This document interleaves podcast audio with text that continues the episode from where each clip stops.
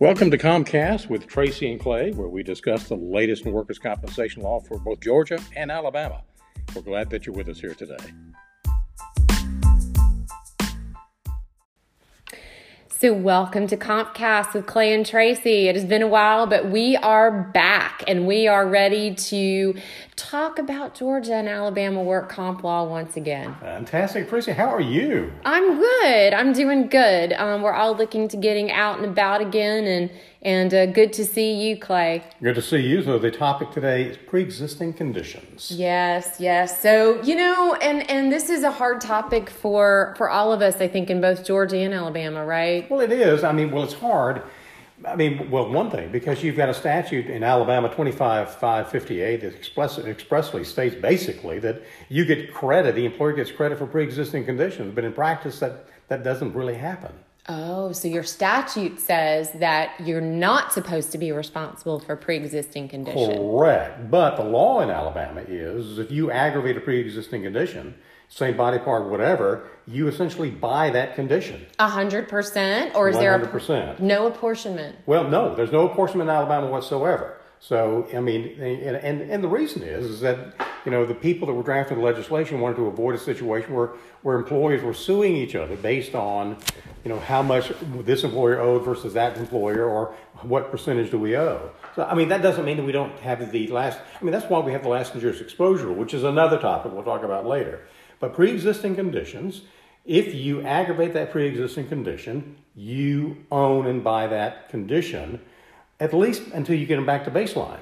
Okay, so it's the same law in Georgia, really, except that we're very clear in the legislature and with our case law. OCGA 34-9-1 states that an aggravation to a pre-existing condition is a compensable injury. So, it's very frustrating because it's not logical. And so, you can come to an employer and you can already have a knee where your ACL is 90% torn, and then you are simply standing on the construction site, not doing a darn thing.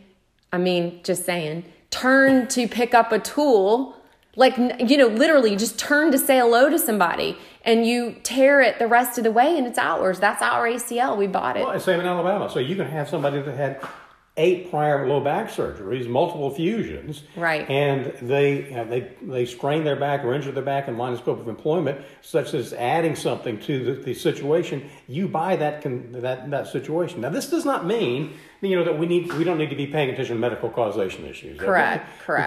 Because those are that's something that ought to be on our radar all the time. Correct. You've got somebody that's had perennial problems with a back injury or perennial difficulties with the back. They have the unwitness actors on Monday morning after a 3-day weekend. You need to look at it.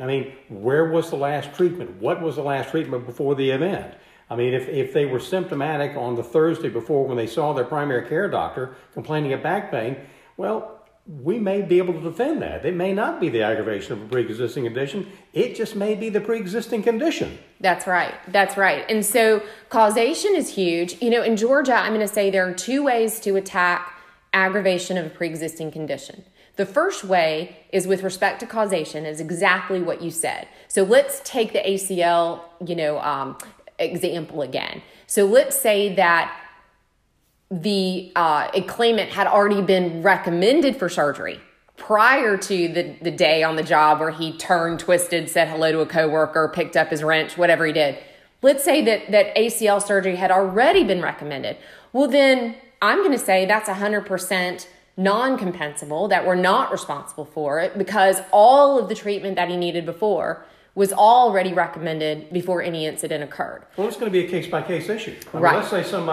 Let's say somebody is recommended for back surgery and they are driving a company vehicle the week before they're going to have their already scheduled surgery and they're involved in an MVA and they have a traumatic injury to their back.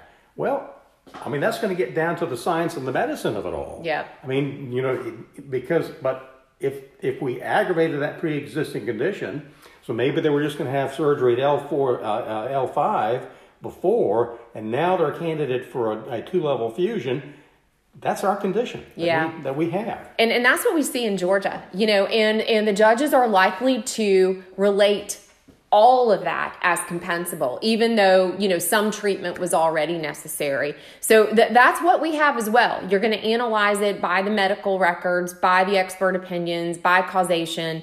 Now, I will say this, and I said there were two ways to defend it, but I think there are three. So the first way in Georgia is what we talked about, you know, look at the causation. What does the medical evidence support? The second possibility in Georgia is what we call the Rycroft defense. And this is really important because this is something that employers can do in a proactive manner. So we have something available called the Rycroft defense based on the name's based on the Rycroft case. So if you're an employer and you have a post-employment questionnaire, not pre-employment, post-employment, you have to ask very specific questions. You have to say, have you ever had an injury to your upper back? Have you ever had an injury to your middle back? Have you ever had an injury to your lower back? And you have to go down the chart, right knee, right hip, left hip. If someone is not credible, if they are not 100% truthful and transparent on that post-employment questionnaire, and they have an injury to that body part, and we have someone who can testify in court, hey, listen, we never would have, you know, placed them in this position loading trucks or on the, you know, in this construction position if we had known that, then we do have a complete defense to the claim. And that is something that really could help people in these situations with pre-existing injuries or pre-existing conditions. Similar law in Alabama. Okay. Similar law, okay? You know, so it's part of the statute. It's part of the willful misconduct statute, 25.551. And we can talk about it as a separate podcast completely, but basically, if they make a misrepresentation as to their prior physical condition in a post-employment questionnaire, and they know, or it's stated in the document or otherwise, that they know it can affect their workers' compensation benefits, there's not even, you don't have to prove reliance. They don't owe it. They don't owe it. You don't have to prove the employer relied upon it. Now, you can still have that defense if the employer. I think at common law, this is Clay's law to a point, but I think you do have that defense if you've got a bricklayer who says, look, your job is to, your supervisor, your job is to carry bricks from here to there, and you've got to lift 100 pounds. Do you have any problem with your back? No, back's in fabulous shape, and it's not the truth, and you get hurt as a result. That's a different issue, but that's similar defense. Yeah. Because I think it's frustrating when you say, someone can come to me, they're just about to fall apart. If the wind blows the wrong way, they're going to crumple into a little heap on the ground. And now I'm responsible for everything that happened. Really? I mean, that's hard to swallow. So the Rycroft defense, that post-employment questionnaire does give you a little bit of protection. My caveat to you is this, please clear all this through your employment lawyer, through your labor lawyer. Clay and I are not experts on the ADA, et cetera, et cetera, et cetera.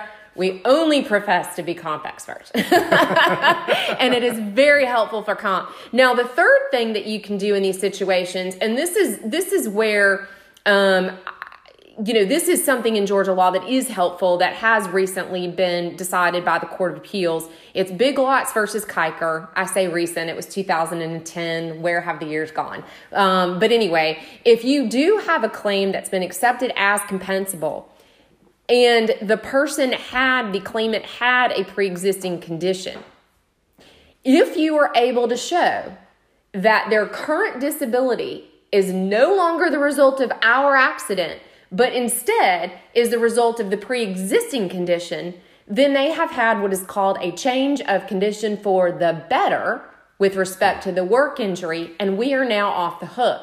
So, but this is where you're going to need some really good medical evidence, right? I mean, you're probably going to need some diagnostic tests to say this is where they were. So your back surgery example was a good one, right? So, this is where they were pre-injury. This is where they are post-injury. The doctor's going to have to say, yes, with respect to the work injury, they have fully recovered. They are at full duty with respect to the work injury. However, due to their degenerative condition, due to their pre-existing condition, I do believe that you know, they still have limitations. And that's where, now that's a heavy burden. You know, that's going to be a really heavy burden. And probably the easiest way to do that is if you can actually separate the body parts out. Right. You know, I've got a pre-existing back injury. I've got a new injury to my knee. The knee injury's done. It's just the back injury. Well, something as similar is, okay, somebody has a compensable knee injury, meniscal tear, that somehow leads to a recommendation for knee replacement, okay? Right. So what is the purpose of the knee replacement? It's not to fix a meniscal tear. Right. I mean, a knee replacement is to address pre-existing profound arthritic changes. So if the doctor says that's the purpose for the surgery, it may not be something the employer owes. That's right. But if it's a natural progression of the original meniscal injury, maybe it is. So, I mean, right there, you know, the phraseology of the approved treating physician means a bunch. Agreed. And I think that in this instance, it sounds like for Georgia and Alabama, for those of you that handle both states, it sounds like the laws are very similar, if not the same, and you can use the same principles and techniques to defend. Many similarities. Fun. Okay. Well, I've enjoyed this. Thanks, Tracy. Look forward to more. Hope you guys tune in again. Thank you for listening.